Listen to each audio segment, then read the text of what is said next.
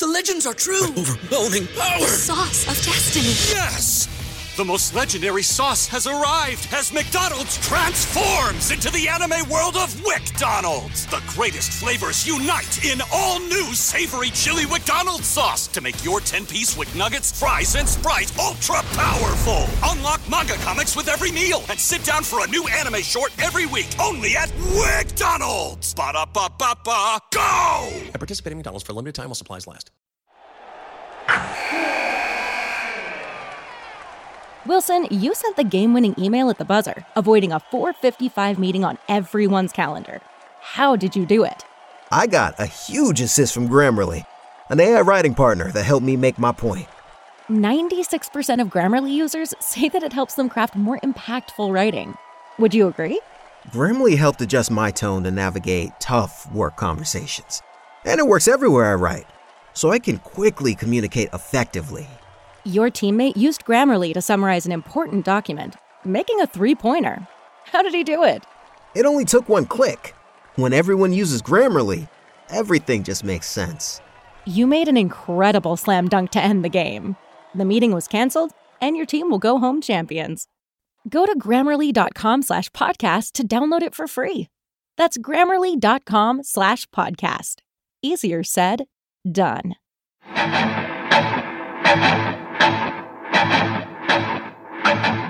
Welcome to the Arrowhead Addict Podcast. Please welcome your hosts, Patrick Allen and Matt Verderame.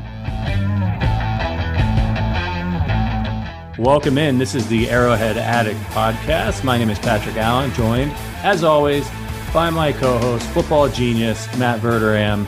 Matt, it's a couple days before the holidays. How you doing today?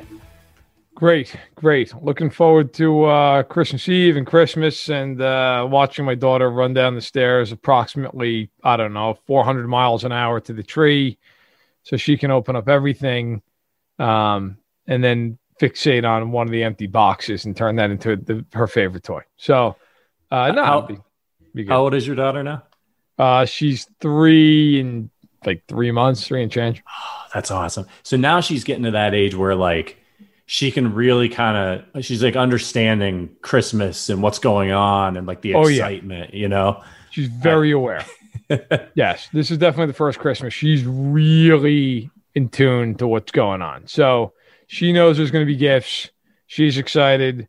Uh, my parents were here for the last week. Um, and uh, then, then we're going to see uh, my wife's family. I swear the, the quarantining has been, I don't, I don't think anybody in either side of my family has left their house in three weeks. I, it's been I, I got to give it to everybody involved who's been able to pull this off. But uh, yeah, it's it's nice at least it's paying off. We'll be seeing each other, but it's been uh, quite the effort. So are you going to do the whole thing for her, like uh, you know, put out the cookies and milk, and then like, and then you get to eat the cookies when she goes to bed? Are you doing that whole thing? I don't know if we're doing the cookies and milk thing, but we'll put out. I mean, look, there's going to be Waver stocking stuffed, and which is her, by the way, the thing she's most excited about is the candy. Um, so we'll do that. We'll have all the gifts under the tree, obviously, and um, you know, so she's she's she's mostly about the candy in the stocking, or she calls it the hanging socks, and then uh, and then she's just to tear into every gift that she has. So it's to be a lot of Disney stuff. She'll be she'll be pumped up. I, I remember being a kid and like my parents would do. They put the cookies and milk out, and they would do this fun little thing where like you know, my dad would eat the cookies, but like there he would leave like a little bit of the cookie. You know, like a couple bites got taken out of it, and the crumbs were there. And I just remember my mind being blown. I was like, "Oh my god, Santa was in our kitchen." You know, like I was so excited by that. That whole idea was uh, it's pretty wild. It's so much fun. The the um the other one that like the the one I caught on to fairly early on though was the Tooth Fairy, because my parents would always forget to put the money under my pillow. Like when I was really young, they'd do this cool thing where they would put uh, they'd get like half dollars and put those under my pillow. So it was like something you weren't used to seeing, and it was like, oh, it's special. It's the Tooth Fairy. But you know, I like once I got a little bit wise to it, I'd come down and tell my parents, I'd be like, hey. Tooth Fairy didn't show up last night. Yeah. and, and you know what I started doing? This is actually kind of, I guess it's kind of gross. I don't know, but it's kind of hilarious. My mom had this like china cabinet and she had this like porcelain cat, like and it, it was a it was a container you know like you could lift up the cat and there was like a little bowl in there. You put the cat on top. So i started getting pissed off because i knew that the tooth fairy wasn't real but i felt like i was owed money. So i started i would put if they missed it a couple of nights in a row i put the tooth in that thing. And i like at one point i had like six seven teeth in there. I was like you guys owe me like 20 bucks i don't think i ever got paid back for that i'm gonna have to take that up with uh, the rents that's uh that's an aggressive move. But I mean, hell, what, why not? If you need money and you're, you know, at that point you're in your life, you need money. So whatever it takes to get paid. Capitalism, man, capitalism. Uh, what's so? What is your uh, what's your favorite? Do you have like a favorite holiday tradition that that your family did when you were growing up?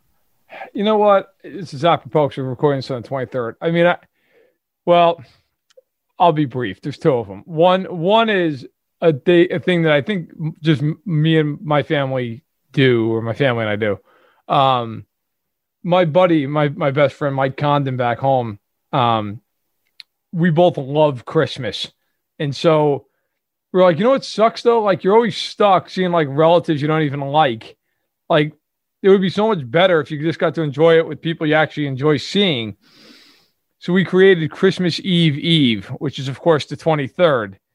And the whole point was the only people that get invited are your immediate family and friends because those are the only people you actually want to see. And everybody had to bring something to the table, literally. Like you had to make a dish. You couldn't go out and buy it from the store. You had to make it. And uh, we've done that every year for the last 11 years. And this is the first time we're not doing it because of COVID. Um, so that blows and I'm pissed. But that's definitely my favorite. When I was a little kid, we used to go to my mom's side of the family, my uncle Hank's, which is cool. He has a nice house in Jersey, big pool table downstairs. Uncle Tom Hanks. Yeah, yeah. Uh, that always ended in in uh, in it was it was a lot of fun. And then we did grab bag, which is like whatever you want to call it. The, what is it like the white? Some people call it like the white elephant or whatever that right, kind of a yeah. game.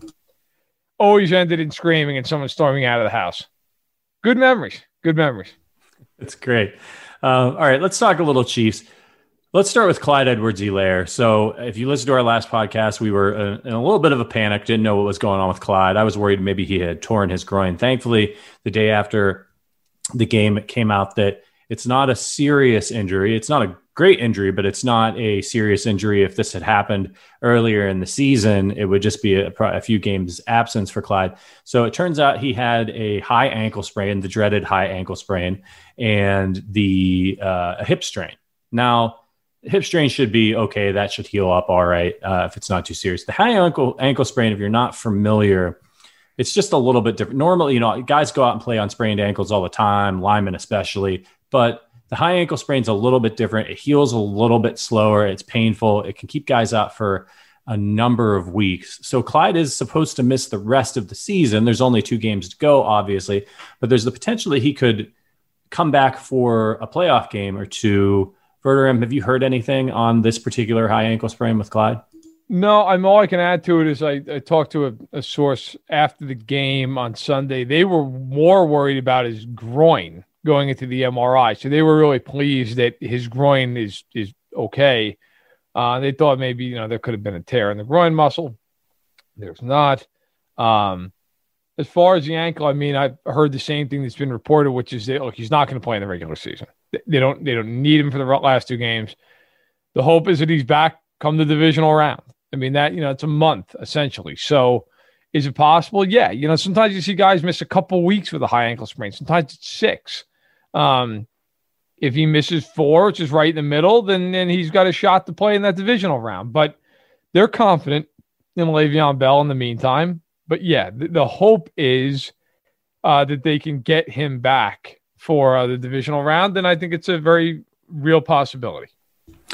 Yeah, the Chiefs are going to benefit here from obviously this happening now as opposed to this week, right? He's already got a few days to heal up and they're almost certainly going to get the bye. They haven't clinched it yet, but um, so you're looking at you know this week, next week, right? Then you've got the bye week, and then another week you're going into the the actual game there. So even if he misses the divisional round, th- there's a very good chance he could be good to go for the AFC Championship game, which is when I think you'd want to trot him out.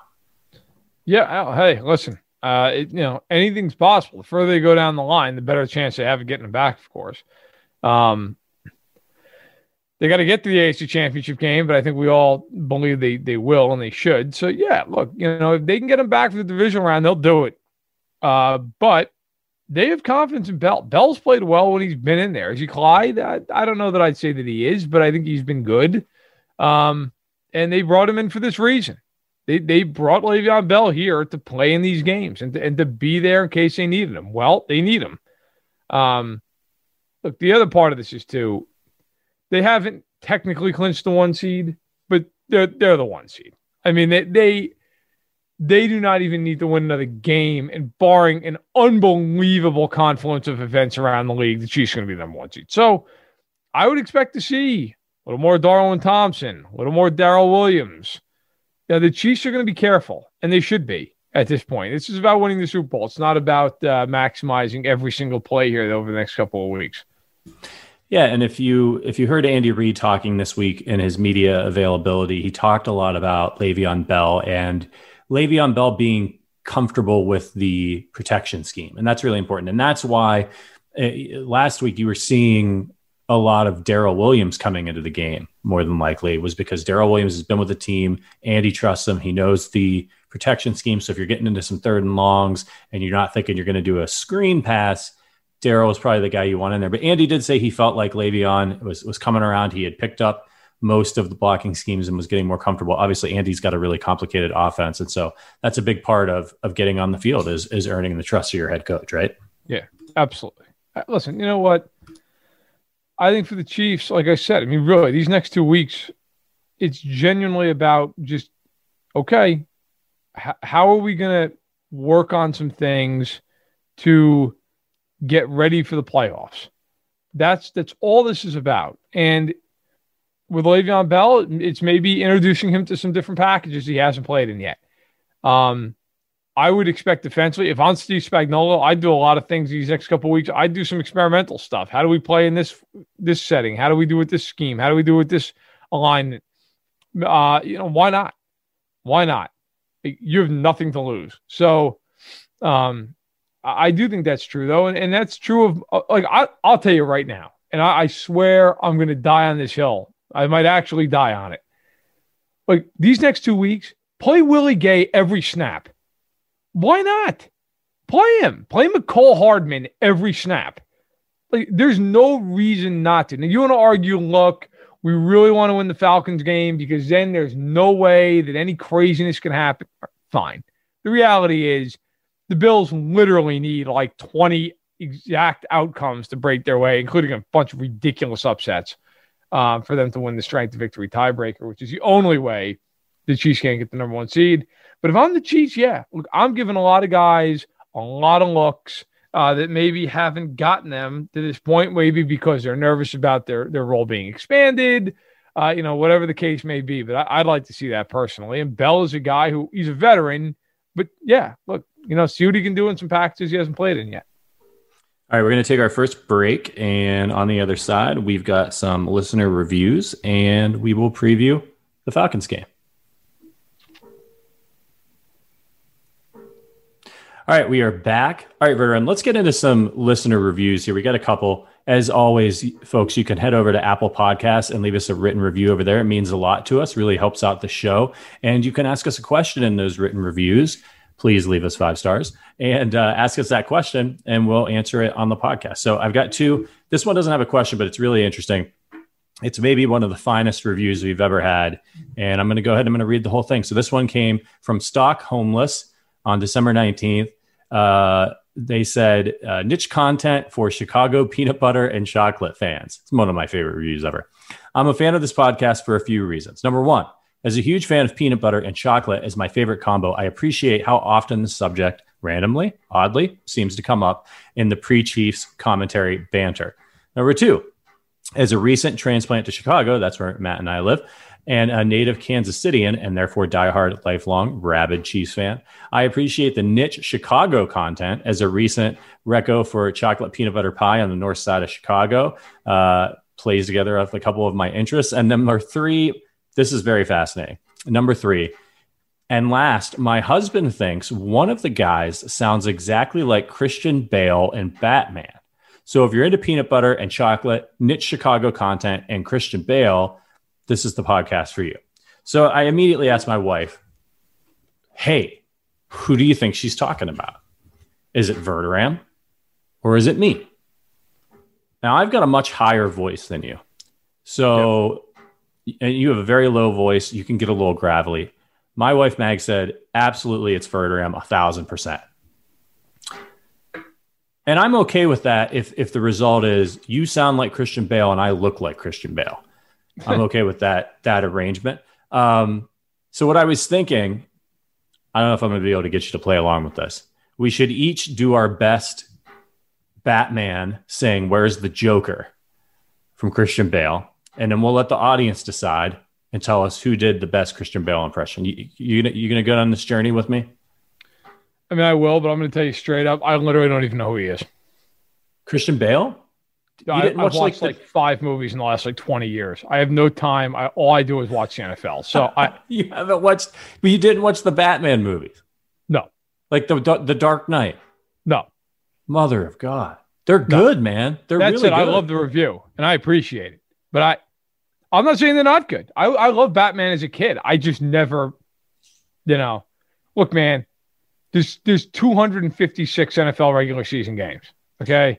I, I know you're a busy I'm, man, but there's a summer. I'm very, very busy. And on top of that, I got a three year old. If I if I look away for five seconds, the house is on fire. So like I don't have time to sit out and watch The Dark Knight Rises for the 80th time. Okay, I, I, I can't. All right. Well, listen, I'm gonna say where's the Joker? I've seen the movie. You can just imitate me or say it however you want. Sure. Since you haven't seen the movie. Uh, and we'll let the we'll let the listeners decide who's who's the best Bale. Okay. Where's the Joker? Now, see, I think that's pretty goddamn good. Like p- people have seen the movie. You have an accent. I might not sound like Bale be. all the time, but I think I sounded like Batman right there. All right, Verderame, take it away. Where's the Joker? that's that's like that's Brooklyn Batman. I was about to say I could even hear it when I said it, and I don't normally hear my own accent. But yeah, that is where's the Joker? I'm in Flatbush. Give me directions. right, right. Yeah, uh, I love it. I love it. All right, you guys, let us know. Head over to Apple Podcasts, leave us a review. Tell us who sounds more like Christian Bale. Um, I feel like I feel like I, I sound more and maybe even look more like Joe Pesci, but I'll I'll take it. Yeah, yeah. I, you got you get you get a little bit of Joe Pesci. You're you're you're much better looking. I think you're taller, much taller. I am much taller. Yeah, he's probably about five four, and I'm six two. So I got him. I got him beat there. Right. Thank you for that review. That was awesome. Uh, all right, and, and, and we got. Our boy Clint's back. Mission Implausible. He says Patrick and Matt produced the best Chief centric podcast of them all. Zero di- discussion will be brooked. I did not know this word brooked, uh, and my wife, who is a writer and is brilliant, also did not know this term. So I think I think Clint's pretty smart here. We looked it up. It basically means like no argument will be had. Uh, so thank you. You're, you're too kind. Um, predictably, I have a question for both Patrick and Matt. If you both were suddenly granted elite athletic ability, I, I mean, I don't know why you don't think we both are already elite athletes, but hey, listen, Clint, we'll, we'll, I played in high school. Okay. Yeah, I, was, I ran cross country. I was dominant. I was, yeah, it was very average. Um, which positions would you want to play for the Chiefs? And you cannot say quarterback. I oh, thank God. you both for your fine work and wish you the happiest and healthiest and most blessed holidays. Clint. All right, Verderame. You so you can't be quarterback. What do you want to be? Look, I'm 6'2, I'm 208 pounds. Okay. I used to be 240 pounds. That would have been, I, I could have been maybe a, a, a run plugging linebacker. Now I'm, I'm undersized. Uh, I can't run but I have elite elite athletic ability. Uh I you know what, man? I'd want to be a safety.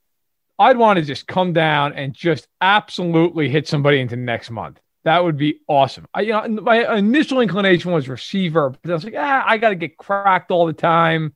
I'm not that. I want to play safety. It's a cerebral position. Got to read the keys and make a play quick. I'd like to do that. I'd like to be uh, for the old chief, older Chief fans out there. I'd like to be like the Deron Cherry of the, of the team, or for the younger group, the Eric Berry, and just come down to the box and just really lay the wood. I love it. Um, So I'm I'm I'm six one, about two oh three, working my way down, aiming aiming for that under two hundred pounds. I'm getting close for it, Ram. Get in line. yeah, I'll meet you there. Um, okay, yeah. so six one, about two hundred pounds. Uh, I've got I've got elite athletic ability, so I'm going to go ahead and assume that I'm also not. I don't have the the, the scrawny arms that I currently have now. Um, that that I, that goes along with my athletic ability. That I have some strength. Six one. I I think playing tight end would be a lot of fun because you get to do you get to block and be you know do some team player, but you also get a, a little bit of glory. So I'm going to go with tight end. I know it would be better if I was a little bit taller. Um, but I think if I had elite athletic ability, I'd, I'd have fun uh, going across the middle, getting lit up, and uh, trying to pancake some guys. Help spring, okay. uh, help spring and Le'Veon. Okay, fair enough. I don't want to be a running back. Too too short a career. See, tight end, you could play for a you could play for a long time. You I'll put this out there, the, and the I answer this part of Clint's question, but then we'll we'll talk Chiefs Falcons. So I know there's probably a million people out there like, come on, let's go, let's get to the game. right. Um, I don't think people understand if they, and I, I don't mean this as a slam. I just, I don't think people understand like how hard these guys hit at the NFL level. I know I didn't until I was on the field once for a game. I was actually in college. I was working for ESPN. It's like a, a, basically a runner on Monday Night Football. And I was on the sideline for Bills Cowboys Monday night game. We're talking 15 years ago. Marshawn Lynch was on the on the Bills. And I'll never forget it, man. He ran toward the Cowboy sideline, which is where I was standing, way back behind the players. Bradie James was a linebacker for the Cowboys, pretty good player. Hit Marshawn Lynch. I thought he killed him. It sounded like a bomb went off. It was the loudest sound I've ever heard on a football field. And Marshawn Lynch immediately popped up and was like, You're nothing, you're trash. And like walked back to the huddle. And I was like, If he hit me like that, I'd be dead they would just pull the curtain around me, shoot me, and just take me off That's the it. field. And it, break, break it was incredible. Yeah. And there must have been 50 hits like that. Again, nobody got it was fine. Everybody just got up, went back to the I, I don't think like it's when that play happened. I remember thinking like, yeah, no wonder these guys play for three years and they're done. Yeah, like, and they're and they're packed with muscle. I mean, can right. you imagine? Did you see that clip that was floating around on Twitter from the ref cam? It was just like a run up the middle, and yes. yeah, I was I'm at home and I was like a little bit unnerved because we're used to looking at these guys from up in the stands or you know the cameras above them. When you see that like a, like a normal like where the ref's a normal human being, right? A normal sized person, yes. maybe you know five ten, six foot tall, whatever. And you see this clip. The NFL players look like superheroes. They look like the monsters running through there everybody looks enormous because they are. And we don't, we forget that, man. Like we're fans, like we forget how huge these guys are. If you're not in the locker room and you see them running through the hole, and I was imagining myself like they're at some point they're going to be able to do a VR experience where they they put a they, they put a camera on the ref, you know, 360 degrees, and you put the Oculus whatever on, and like you'll really yeah. see what it would be like to be an NFL safety or linebacker. You might when I was at the. Super Bowl, when I was at the Super Bowl last year, I remember being surprised when I was interviewing. I interviewed Kelce, and he's huge, but that wasn't surprising. But then I interviewed Mahomes, and they were standing right next to each other, and I was like, Mahomes is almost as big as Travis Kelce in person. Like not quite, but reasonably close. Like not like wasn't that far off. And you know, I thought I remember thinking the same thing years ago about Brady. Like Brady's a big dude in person. You know, he's six four, whatever he is, like two hundred some odd pounds. Like, and what you don't think about, these guys are chiseled. They're, I mean, they're just. There's not an ounce. Like I remember at one point I was interviewing Anthony Sherman, who's huge, and this guy st- walked up and was standing right. I mean, like literally rubbing shoulders with me. And I just thought it was another media member, so I wasn't paying attention. I'm talking, and all of a sudden I look over. It's Tyreek Hill and he was like playing a joke on Anthony Sherman. He ended up coming in, and I actually got great video of it. But the point is, Tyreek Hill, like people talk about him like he's really diminutive. Tyreek Hill is, uh, I would not want to have to tackle Tyreek Hill. Let's put it that way. It's a big dude. Like I don't care that he's five nine, whatever. Yeah, like I'm taller than Tyreek Hill is, but Tyreek Hill is a, probably 190 pounds and literally three percent body fat. Like you look at him and you're like, yeah, I'm not not getting in the way of that. Coming twenty some odd miles an hour. Have fun. You see him working out uh, in the off season and stuff at Clips, and he's got no shirt on. It. The dude's just he's a Ferrari. He's absolutely yeah, incredible. He, he's like a perfectly he is perfectly engineered to to do what he does for a living. All right, let's get into this game. Chiefs 13 and 1. I still have Saints written down here in my outline. I didn't change it. Uh, but I got the record right. It's the Falcons. Um, and the Falcons, my friends, are 4 and 10. So it's the Chiefs the Chiefs are a 10 and a half point favorite in this game. They're going to be at home. The over under is 54. So let me give you the primer really quick. The Falcons they lost 5 straight games to start the season. They beat the Vikings, they beat the Panthers, the Broncos, and the Raiders. They notably beat the Raiders 43 to 6. Uh, Derek Carr just to take that game off. They lost to the Seahawks, the Cowboys, the Bears, the Packers, the Panthers, the Lions, the Saints twice, the Chargers, and the Bucks. They've lost their last two games. Interestingly, they have a plus two point differential, but a lot of that's because they they beat the uh, the Raiders 43 to 6, which that helps that helps you out a little bit. Yeah. Well, um, go ahead. Go ahead. No, no, I was just going to ramble on. See what you did today. No, I mean Atlanta is the, just the absolute biggest choke artist in the NFL. That's why their point differential is not that crazy because they get up in these games and they just blow it. They fall apart. You know, last week they're up 17 nothing at half, 24 7 in the third quarter. And there was really never any doubt they were going to lose and they they came through in flying colors uh, with flying colors. They they just find ways to lose games in comically impossible fashion. Um, that said, look, they have some talent offensively. Defensively, they're a disaster. They're def- we'll get into more of that, but offensively, they do have some guys. Now, Julio Jones hasn't played in a little bit. Does he play this week? Don't know.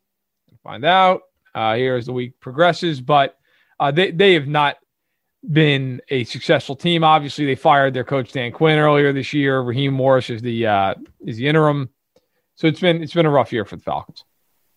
I got to tell you, our, our, our friend Doug Farrar was was talking on on Twitter, and he said he was a little bit worried about this game. It could be a funky game for the Chiefs. And, and our other pal, Seth Keysor over at the Athletic, he weighed in as well, saying, "Yeah, you know, I I had been worried about this game too." As we were kind of coming into the week because you know Matt Ryan he's a good quarterback not playing lights out or anything but still you know above average play from him for the most part right now. And he's played in the Super Bowl long been a good quarterback. And and as you mentioned some explosive weapons on offense. And well, maybe this team could give the Chiefs problems. It's it's a team with talent right? But their record doesn't reflect that talent. So I preparing for the podcast. I dive in a little bit more. I haven't paid a ton of attention to the Falcons this year I actually think the Chiefs are going to kill them as long as they don't as long as they don't hurt themselves. Um, the, the Chiefs rank number one in total yards. The Falcons rank 11th. So, okay, we're playing a good offensive team.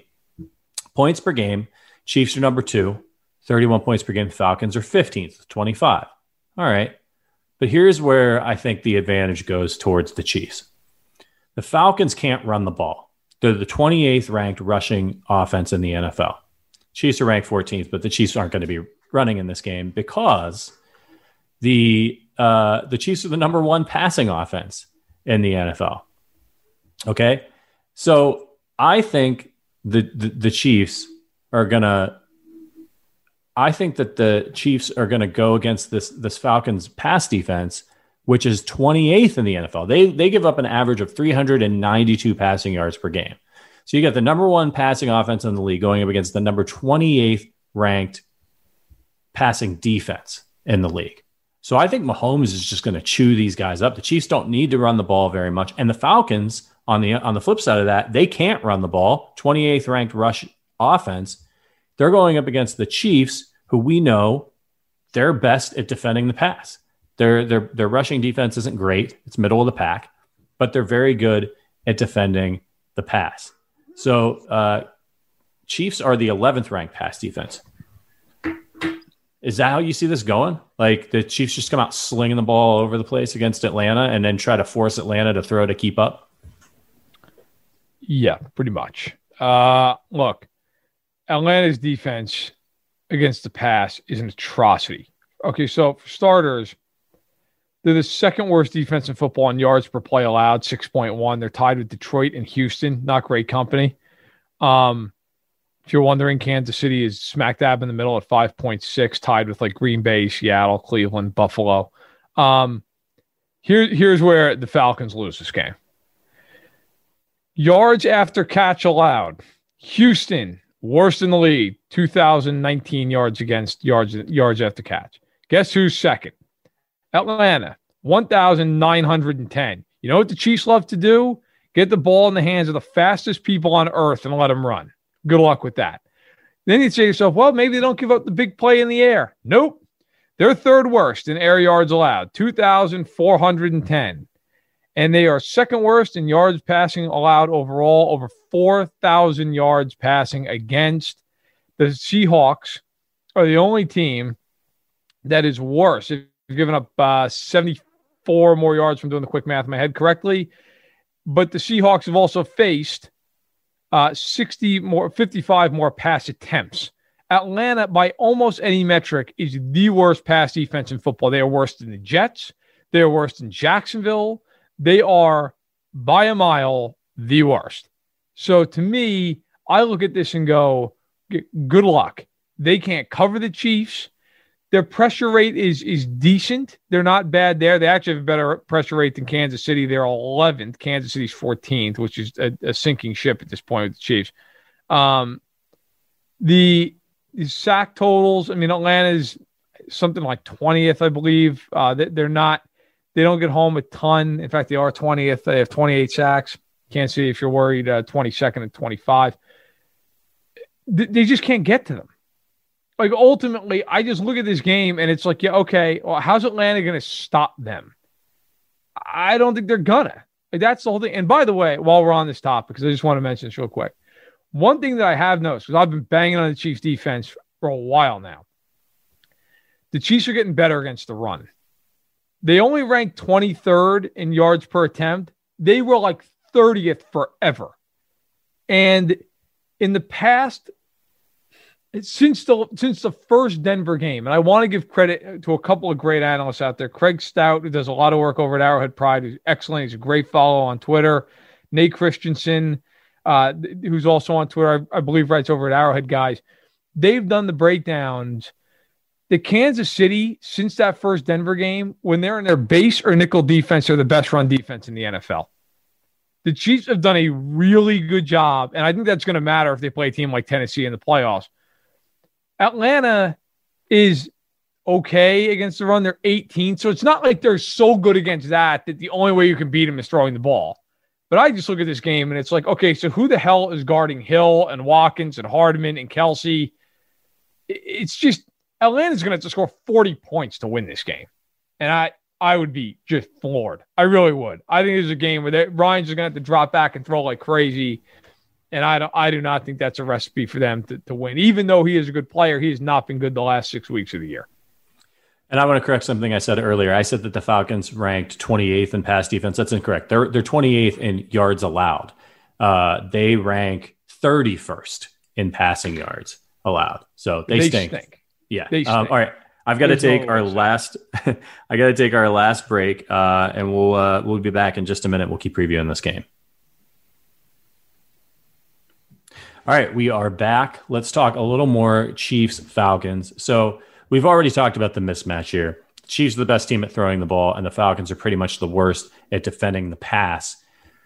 As far as the rushing yards allowed per game, the Falcons are actually pretty good there. They only give up 104 yards per game, so they rank ninth. The Chiefs rank 21st, as you as you mentioned. They're giving up 123 yards per game, but the Falcons can't run the ball, as I mentioned a little bit earlier. They're they're 28th in rushing yards per game. That's why I think this game is just like a, a, a great cauldron of like a, just a bad matchup for Atlanta, right? Like the, the Chiefs, the Chiefs struggle against balanced teams. If you can run the ball and you can throw the ball, that's a problem for Kansas City because you can milk the clock.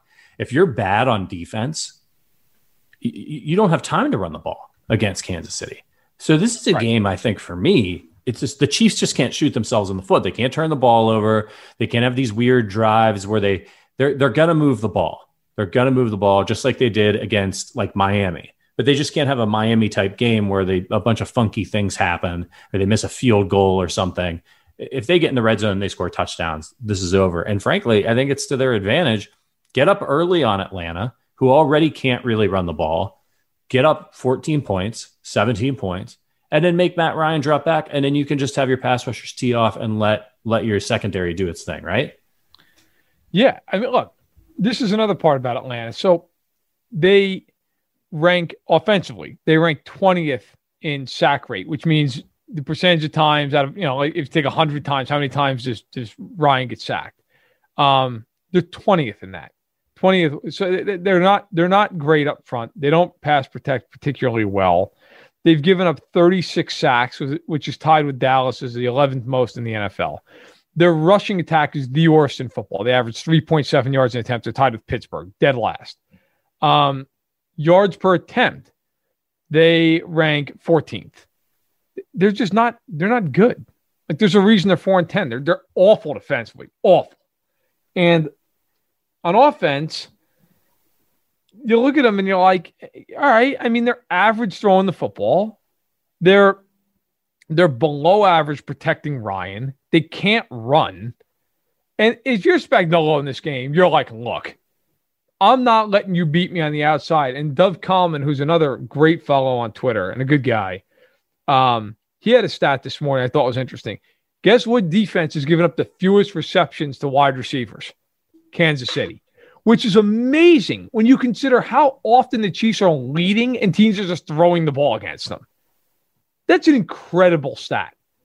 But they have really good corners. Like the one thing about the Chiefs defense is they can play against the pass. They're not great getting a rush. They're average against the, you know, in terms of getting a pass rush. But the Chiefs are very good, very good on the corners. Breeland's excellent. Sneed's excellent. Ward's good. Fenton's the most underrated corner in the league, in my opinion. I mean that genuinely. Rashad Fenton is a tremendous slot corner. They've got they've got a bunch of good players back in the back end. Of course, they got Tyrann Mathieu. Thornhill's played better over the last month. Uh, you know, and and Sorensen is is as steady as they come. So this is just uh, look. I get it. Any given Sunday, all that stuff. This is a rough spot for Atlanta. It really is. Like, and then you know, you look at the, the stats here. So Calvin Ridley's excellent. 77 catches, 12, uh, basically 1,200 yards receiving, 1192, nine touchdowns. He's really, really good. Julio Jones has only played nine games and has 770 yards. It tells you how good he is. But will he play this week? We don't know. Didn't play last week. They don't have anybody else who really scares you. Hayden Hurst is their best tight end, 496 yards. Okay, none of their none of their running backs catch the ball. Um, they're just like they're they're fine offensively. They're middle of the road, but they're awful defensively. And in this game, Kansas City's going to score, and it's just going to be one of these things where Ryan's going to have to go toe to toe with Mahomes. Good luck. Right. Good luck. I do not see any way that happens. There's another element I want to talk about here. It's look, it's week 16, and the Falcons are four and ten.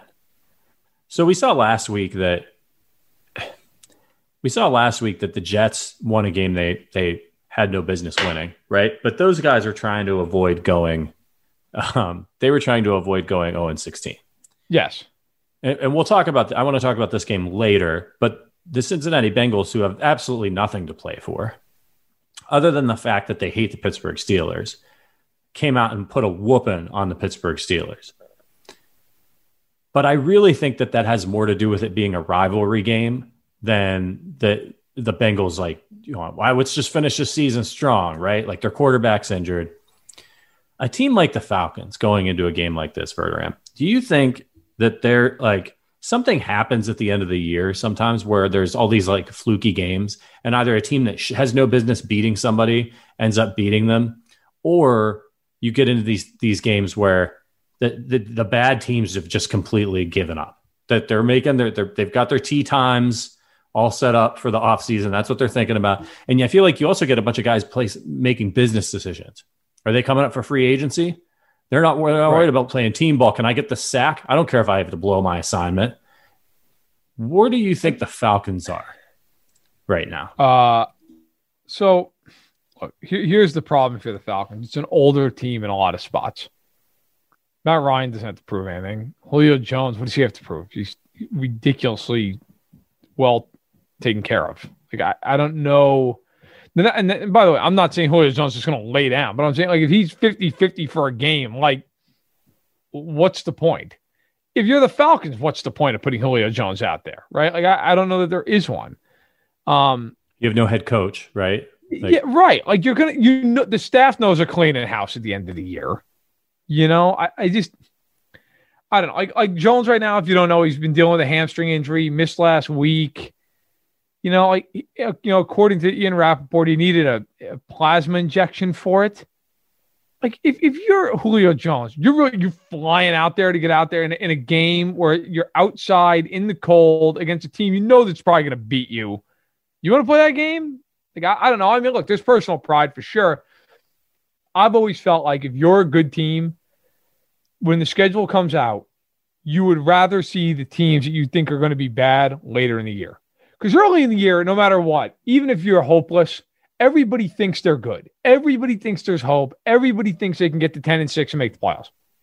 When you get to this point in the year, bad teams, they're they're checked out in most cases, especially ones that are veteran teams like the Falcons. It doesn't matter. You know, it's it's a situation too where it's like if you got guys who are kind of banged up, you're not going to play them. You'd rather see the young guys you know, you don't get that in the early part of the year. You know, teams are still trying to right the ship and make a push. Uh, I don't think Atlanta is just going to tank and lay down, but Atlanta's just not good. I, I just see this as a game where the Chiefs get up early and it's just like, eh, the hell with it. Just go home. I and if you're the Chiefs, think about how motivated you are to get a week off of work, right? right. Like they all know if they win this game, there's no other crazy, wild scenario that could possibly play out that they don't get a one seed. They get it. They will, I'm sure, not play against the Chargers. If they do, it'll be very, very limited action. Then they get a bye and then a playoff game. They'll be off for three weeks. Like if, if you're the Chiefs, you're like, man, we're we're gonna lay it on Atlanta. Get the hell out of here, and then not have to worry about next week. Hey, Chad Henne, you're up.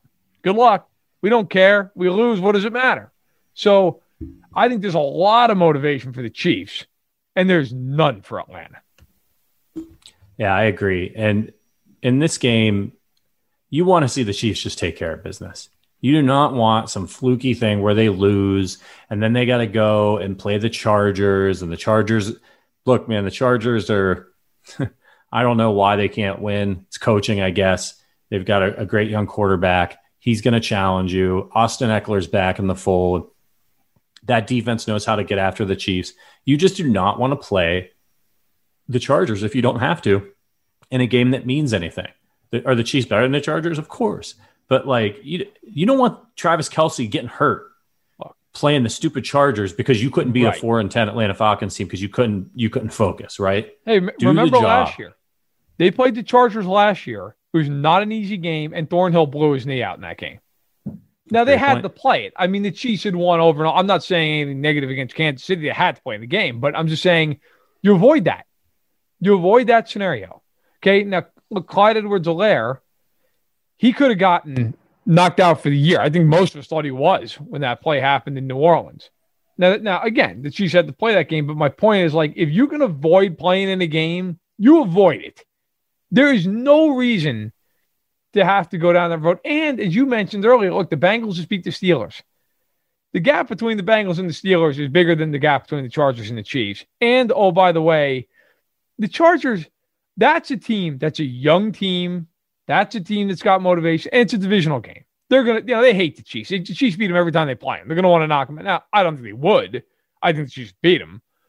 But yeah, that that all said, um, there's a there's a very realistic shot that by the time the Chiefs kick off, that they're the number one seed. I I'm not even going to get into it because there's so many scenarios in terms of strength and victory. My understanding is that it if the Saints win on Friday and the and the Bucs win against the Lions on Saturday, it basically clinches strength and victory. But I don't I don't take that as gospel because I've already gone through a million of these scenarios, and every time I get told, well, you know, if the Steelers tie the Colts, then you know. So there's just a lot of there's a lot of things out there. But yes, the Chiefs are in great position for sure. Yeah, they really are. I played around with the playoff machine, and you need good luck. The Chiefs could still lose both of their games, but there's so many because it comes down to a strength of victory thing. There's just like a weird things that can happen. But on the whole, the Chiefs are in such good position. And we talked a little bit last week about rust that might happen and what do you do in the Chargers game. But I'm looking at the field and I want the Chiefs rested. The offensive line's banged up. You know, hopefully you're going to get Mitchell Schwartz back. Give Clyde more time to rest. Hell, if you can sit Le'Veon, even better. Guy's 28 years old. Like, right. let Darrel Williams go out there, get some run. Let Darwin Thompson get some run. And the other thing is, and this is why the Chiefs getting the number one seed is such a huge advantage. You look at you look at the Chiefs last year. They get to the AFC Championship game, and they have to go up against a scary Titans team, who had a better defense last year than they do this year. But Derrick Henry is a game wrecker. Tannehill has been playing really well this year, particularly as of late. You want the Titans to have to go th- through as many game- games as possible. So if you're the Chiefs and you've got this one wrapped up by halftime, and you've got the number one seed, and you got you get two weeks off before you have to play anybody, and they're out there, the Titans. And what did they do last season in the playoffs and down the stretch? It, exactly what they're doing right now. They rode Derrick Henry into the ground. That guy was racking up huge numbers, got himself the rushing title. Everybody's worried. Oh man, you don't want to play the Titans in the play. They go in there, they knock off the Patriots, right? Scary stuff. I don't want to see the I don't want to see the Titans if possible until the AFC Championship game because now I, I don't care. I don't care how great a shape Derrick Henry is in. That dude, they're going to run him into the ground in the playoffs because they have to and he's going to be tired. And that's what you want, right? You want him having to have played three more games than than than your guys, than your defense by the time you get to the AFC Championship game. I'm a big believer in yeah, the bye is great because you get an extra week off and you get to rest. But in a year like this, to me, the biggest advantage is you're the AFC. Who's the weak sister? Some years you get in the playoffs and yeah, okay, there's two or three teams like, eh, this is a really good conference. There are a lot of good teams. There's going to be a couple of good teams that don't even make the playoffs. Like there are some really, really good teams. If you're the Chiefs, you only got to play two games now to get to the Super Bowl. Everybody else got to play three. And that is a monster advantage. And it sounds obvious, but really think about it. Those teams, they got to win three games and anybody who's going to play Kansas City's got to go to Kansas City and beat them. And they haven't had a bye in months.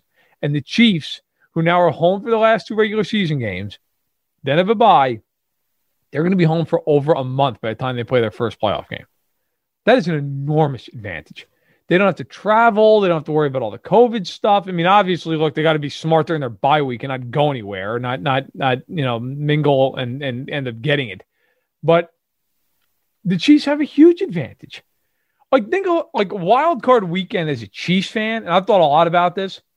You know how stressful that would have been if you're the two seed. You're getting you're getting Baltimore in the first round, or you're getting Indianapolis, or or maybe even Tennessee. Who knows? Now you're going to sit there like everybody keeps talking about. Well, could Cleveland beat the Chiefs? Could could Tennessee beat them? Could Indy beat them? Who cares? Half those teams are going to be knocked out before the Chiefs even play a playoff game all those teams have to play. That's a huge advantage. Like you're, you're going to have a scenario where Pittsburgh plays Baltimore, Tennessee plays Cleveland, and Indianapolis plays whoever, uh, Buffalo. You got three games where all those teams are good. Three of those teams are gone. You don't even have to see them. It's a huge advantage to be home. And so, and the Chiefs have earned it 13 and one. That's talking. Like, I look, Pittsburgh was 11 and 0 at one point. And a lot of teams would have had a bad week. They would have lost. Pittsburgh would have had a bigger cushion. The Chiefs just won every single week and continued to put pressure on them. And Pittsburgh finally cracked. And, now the Chiefs are going to reap the rewards of that. Yeah. Pittsburgh. What the hell? That, I mean, look, credit the Bengals. They came out and played bully ball against against the Steelers with a guy Ryan Finley threw like seven passes or eight completed seven or eight passes or something in this game, and they Ridiculous. still beat them. And the Steelers got back in the game in the second half, and and and they couldn't stop the Bengals, who could not throw the ball, and Joe Mixon is hurt. So you got old man Giovani Bernard out there, who all respect to him, right? Been around for a while. and Ryan Finley, and and you're you're the number one seed is on the line, and you couldn't get up enough in the locker room. What's going on with their defense? We all know that Roethlisberger's toast, right? He's putting helium balls up oh, all oh, over the place. But, but what's going on with their defense? I just think they're overstressed. They're just cooked. Eh, look, they're still very good defensively. I mean, part of that, let's be real. I mean, Pittsburgh had three turnovers in the first half of the game that led to 17 points, but the Bengals ran the ball effectively on them. And the Steelers are built to bring pressure. That's what they do. And that's fine if you're winning. If you're losing, it's harder to do that. You know, it reminds me a lot of the way Baltimore was last year in the sense that they had to play a specific way. Baltimore had to get up on you, run the ball down your throat, and they could blitz like crazy. Well, Pittsburgh, they don't they can't now they don't have the offense Baltimore had last year. Baltimore is better than Pittsburgh. But my my point is Pittsburgh has to play a specific way. And let's just put it out there. Roethlisberger's done. Done. Capital letters. Like I, there's no like, oh, he's gonna have a renaissance. No, he's not. Maybe maybe as an assistant coach in a few years. like he's not his arm's done. He can't throw the ball 15 yards on a line. It's over. And any team watching them knows now, oh, we'll just play, we'll just play short, take away the quick pass, no run after the catch finite. There's no way they're they're moving the football because they can't run. They're the worst team in the league, along with Atlanta, run the football. So, you know, I just think Pittsburgh, like against the Colts this weekend, Indianapolis is good defensively. Pittsburgh's not going to score a lot of points. Now, maybe Pittsburgh finds a way. Maybe they win a low scoring game, but that's how they're going to have to do it. I, I don't see any reason to think that Pittsburgh's going to all of a sudden find the fountain of youth. Look, offensively, everybody who is pro Steelers just pointed out, well, they average 28 a game. It's because they led the league in takeaways. Yeah. I mean, I believe me, I've watched every snap of the Steelers this year. And if you've listened to this podcast, you've heard me say it a million times. They stink offensively. They cannot score points unless they have short fields. And guess what? The last couple of weeks, didn't have short fields. I was watching the game with my dad on Monday night, and I, we, we were talking about, you know, Finley had only thrown for like 80 yards or whatever it was in the game. And I said, you know what? The biggest thing that he did in this game, he didn't turn the ball over. Right. He did not make a huge mistake, and that's what kills Pittsburgh. If the Chiefs play them in the playoffs, I'll tell you right now, if Kansas City doesn't turn the ball over, they're winning the game. Period. End of story. Because Pittsburgh's not going to drive down the field on them over and over. It's just the way it is. I I could see a real scenario where Pittsburgh ends up as a wild card, where Indianapolis beats them, and the Browns just beat the Jets and then just beat the Steelers. The Steelers look yeah. shot right now. Absolutely the Browns, shot. The Browns, the Browns are going to beat the Jets, and and you've got to believe that they're pissed after losing that game to Baltimore because they had it, and it was a, you know it was a really frustrating game for them. Pittsburgh, the way they're playing right now, they should lose to Indianapolis. They're capable of beating Indianapolis, but they should lose. And if that happens, and I hope it does, that's going to be a fun game. Brown Steelers, that old rivalry reignited uh, that was I, I, grew up in Northeast Ohio, as, as a lot of you guys know, and and I grew up watching those Brown Steelers game on the side of the Browns, and um, it would be really great for Cleveland, who has suffered through all of this crap with the team moving and then these terrible teams, but it would be really just cool for their fans to not only finally make the playoffs again and win the AFC North for the first time in a million years, but to do it by beating the Pittsburgh Steelers. Uh, you could not write a better script. So hopefully that's the way it goes and, and it crushes Pittsburgh's spirit heading into the playoffs. Um, I wanted one more note on Derrick Henry because I've just been on this and everyone's on the Titans and the way they're running the ball. So he's got 321 carries so far this year. He only had 303 carries all of last season. So he's got two games to go and they need to keep winning. And they've right. got tough matchups as well. So he's already at 321 carries. So, you know, he's this is a guy who's he gets he gets anywhere from 20 to 30 carries a game. In the playoffs last year, he carried the ball 79 times. So he had 382 carries last year. And this year with the carries he has, he has 703 carries in the last 2 years with 2 games to go plus the playoffs. How is he not toast if the Chiefs see them in the in the AFC Championship game? Uh, it's uh it's incredible that he's still going the, at the rate he's going. He's unbelievable. He's not only the best running back in football, he's one of the best flat out 10 players in football. It's yeah. insane. You know, I could eat my words on this. He could rush for 200 yards if he the Chiefs.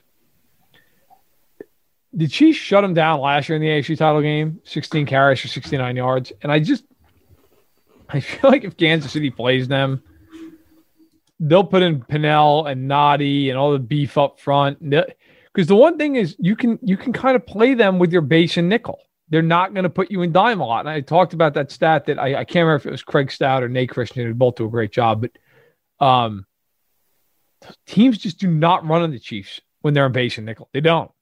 The Chiefs are really good in those subsets or in those sets. And I know it probably shocks people, but they're really, really good in base and nickel run defense. I actually think the Chiefs are a unique matchup problem for Tennessee because I don't think Tennessee's run the ball effectively on them. And the Chiefs can guard Brown and Davis one on one with their corners.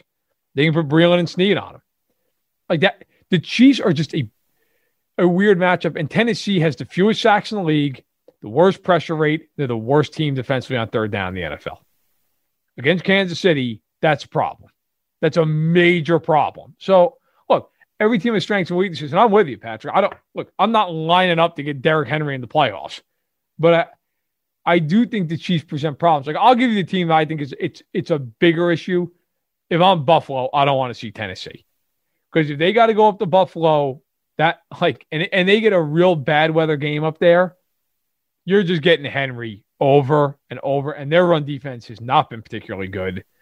Uh, they don't have two really good corners. They have White, who's excellent that is a matchup, and they don't get a pass rush either. Um, I, I, could see the Titans being a major problem for Buffalo. Now, the flip side of that is, of course, th- still the defense is an issue. Um, but Tennessee also plowed Buffalo earlier in the year. Does it matter? You can make your arguments. But I think Tennessee's a weird team. They're unique. They're very good offensively. They're really bad defensively, but they have that running back that most teams in the league this this time of you know, this time in uh, NFL history don't. Most teams go to a two back system not not Tennessee. Yeah, Henry's got over 1,600 rushing yards. They play at Green Bay this week, so he may not be able to get a lot of ground time there if they're behind. And then the last week of the season, they play at Houston. The last time that the Titans oh my played God, at go Houston, 400 yards. Henry ran for 212 yards uh, back on October 18th in an overtime oh. game. So I don't. It's look, he's probably not going to rush for 200 yards two weeks in a row and, and break 2,000 yards. But if he has a really good game against Green Bay, like say he goes for 150, 175, right? Look out in week oh, 17. Yeah, oh, it could be pretty fascinating and fun to watch. He's I, I love watching him play. He he looks like he just looks like I like the like he doesn't look like he belongs on the field with everybody else. certainly playing running back. He's like oh, what six three two forty seven. I mean, try tackling him. Um, all right, it's time for us to give you our score predictions for this game, and then we're going to go eat Christmas cookies. So, um, I got to write this down. I'm just going to put it on the notepad here. All right, Verder, I want you kick us off. What's your uh, what's your score prediction in this one? Thirty-seven to twenty-two, and I don't think it's that close. Um, wow. I think the Chiefs are going to put it on them pretty good in this game. I just don't think Atlanta can stop them. I really don't. Like, I really think if Kansas City comes out in this game and is like, you know what, F it, we're throwing 45 times. I think Mahomes will complete 38 of them. They can't get pressure and they can't blitz the Chiefs. That's just a suicide mission with their secondary. So I just think you're going to see a lot of, you know, five yard passes to turn at 20 yard gains. I went over the yards after catch stuff in the air. I just, I don't think they can stop them. They're an indoor team that's got to come out and play in cold weather on the road in a game that means nothing to them. I think the Falcons come out with a little motivation in the sense that they don't want to get blown out and they know if they play like crap, they're they're going to get blown out. But you know, we've heard a lot recently about the Chiefs, and well, you know, they're winning all these games. But these are really close games. Should we be concerned about it? I think there's arguments for both sides of that. I do not think this week's going to be close. I think they will cover this week. I think they will win. Uh, and I think by about the middle of the third quarter, this game will be uh, in the bag. I love it. I hope you're right. I've got it Chiefs 30, Falcons 20. So I've got the Falcons covering. Um, I just think that given the offense, Chiefs maybe get up early. Falcons manage to you know get a late score and cover. I I think you definitely want the over in this game uh, at over under 54. Even though I just told you that my final score prediction is 30 to 20, I do think that uh, there's a really good chance that the scoreboard gets lit up in this one. But I'm going to stick with it, 30 to 20 but don't don't trust my betting advice. Uh, you don't want to do that. Although Verderame, I did win some money playing craps online the other day. Um, nice. You know, I was just uh, I it was actually I won like a hundred bucks betting on the Chiefs to win the Super Bowl last year, and I was taking the day off and I was bored and I started playing craps and I got up like a hundred bucks a couple times and then was like down and I was like, eh, you know, I'm just, I'm just going to entertain myself. Uh, if you're not familiar with craps, it's a game you can play for a long time if, if you bet right, just because the odds aren't crazy out of your favor. Um, and uh, after dinner, I played for half an hour, five hundred dollars. I was up five hundred bucks, cashed out. Yeah, you. Merry Christmas to me. Um, that that's a game. I don't know if you've ever played craps. It's a lot of fun. I haven't. You know, I I'm more of a I'm more of a blackjack guy. You know, if I, if I go oh, to man. a casino, I love blackjack. I've had some success with it in the past. Uh, I also love poker, but I don't I don't play it enough to really like really get into it. But I, you know, if I'm hanging out with the guys and we want to play a little, you know, no limit or something, we'll play. Uh, also, and I know it's just a total luck game, but I just enjoy it. Roulette, big fan. Roulette is a lot of fun. Just throw a bunch of chips down all over the place. Yeah, it's chaos. Yeah, yeah, it is. There was uh, I went to a casino uh, two summers ago. One opened up like 20 minutes from my parents' house. A huge resort, beautiful place. And I went, um, and went with a buddy of mine, and you know we were we were actually up like three four hundred bucks, and we ended up. I'll just spoil this. We ended up broke in the food court, but that's okay. We went there with money we could lose. We had a good time. Um, and we were playing roulette and we're betting whatever it was, you know, 25 bucks a, a shot. I mean, not, nothing insane. Some guy comes up, swear to God, puts down $5,000 on like one number. Puts, I think it was like 36 or something. And we, and like, like the person who was in charge, like the casino employee who was rolling the ball is like, uh, are you sure? He's like, yep. And they rolled it and he, you know, you know, I didn't win or whatever. The guy's like, ah, screw it. And I, oh my God. Like I can't even imagine how rich that dude must have been. I was right. like, that is just couldn't have cared any less. It was like me losing like 25 cents. At least put it down on black or red. Like, what are you doing? Like the payout, he would have won something like astronomical. oh, yeah, because it's like plus 36 or whatever. So it would have been yeah. 190 or whatever. It was it would have been outrageous. Good God. And he just couldn't have cared any less. It's totally fine with it. It's just, like, ah, yeah. okay. Yeah.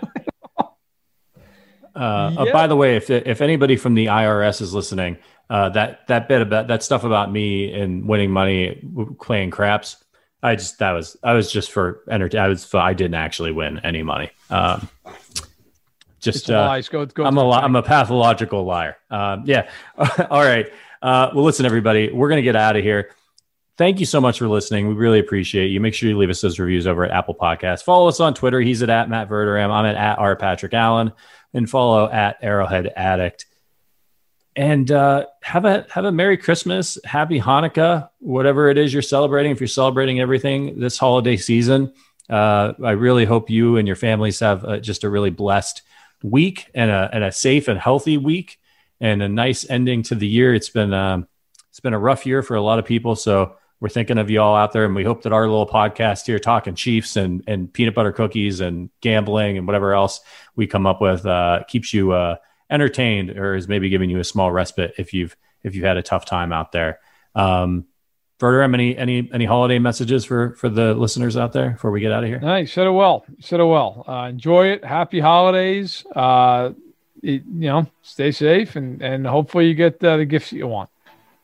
Yeah, absolutely. We'll see y'all on Sunday to celebrate the Chiefs going 14 and 1. That's not something that happens very often. In fact, I will have to It's look up when the last never, Never, never. They've never. They've never. They were never even twelve and one ever. Wow, that's incredible. And they have they just completed the greatest. They went 8 and 0 on the road. A little bit different scenario with the no fans, but uh, I believe I heard Nick Wright saying it's the greatest road season of any team in NFL history. It is. It is. So- they uh, they've beaten what four teams that are currently in the playoffs and Baltimore. That's nuts. They're good. They're really, really good. So make sure you've got that perspective as you're uh, opening your presents this week. Uh, you've got one that's not going to come in a nice package, but it's going to come in, uh, well, maybe if you got Sunday ticket package, but it's going to come to you most Sundays. Uh, it's called the Kansas City Chiefs of Patrick Mahomes. All right, everybody. Thank you so much for listening. Happy holidays. We'll see you on Sunday. And as always, go Chiefs.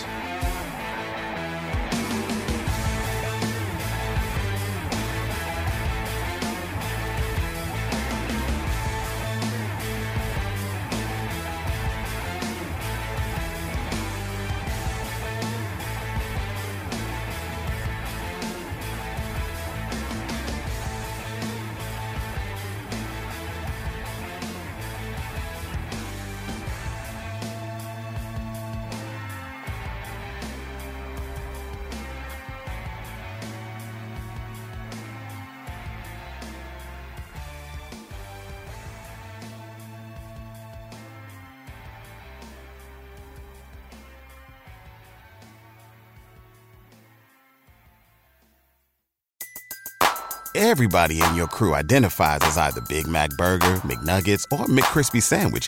But you're the filet fish Sandwich all day. That crispy fish, that savory tartar sauce, that melty cheese, that pillowy bun. Yeah, you get it. Every time. And if you love the Filet-O-Fish, right now you can catch two of the classics you love for just $6. Limited time only. Price and participation may vary. Cannot be combined with any other offer. Single item at regular price. Ba-da-ba-ba-ba.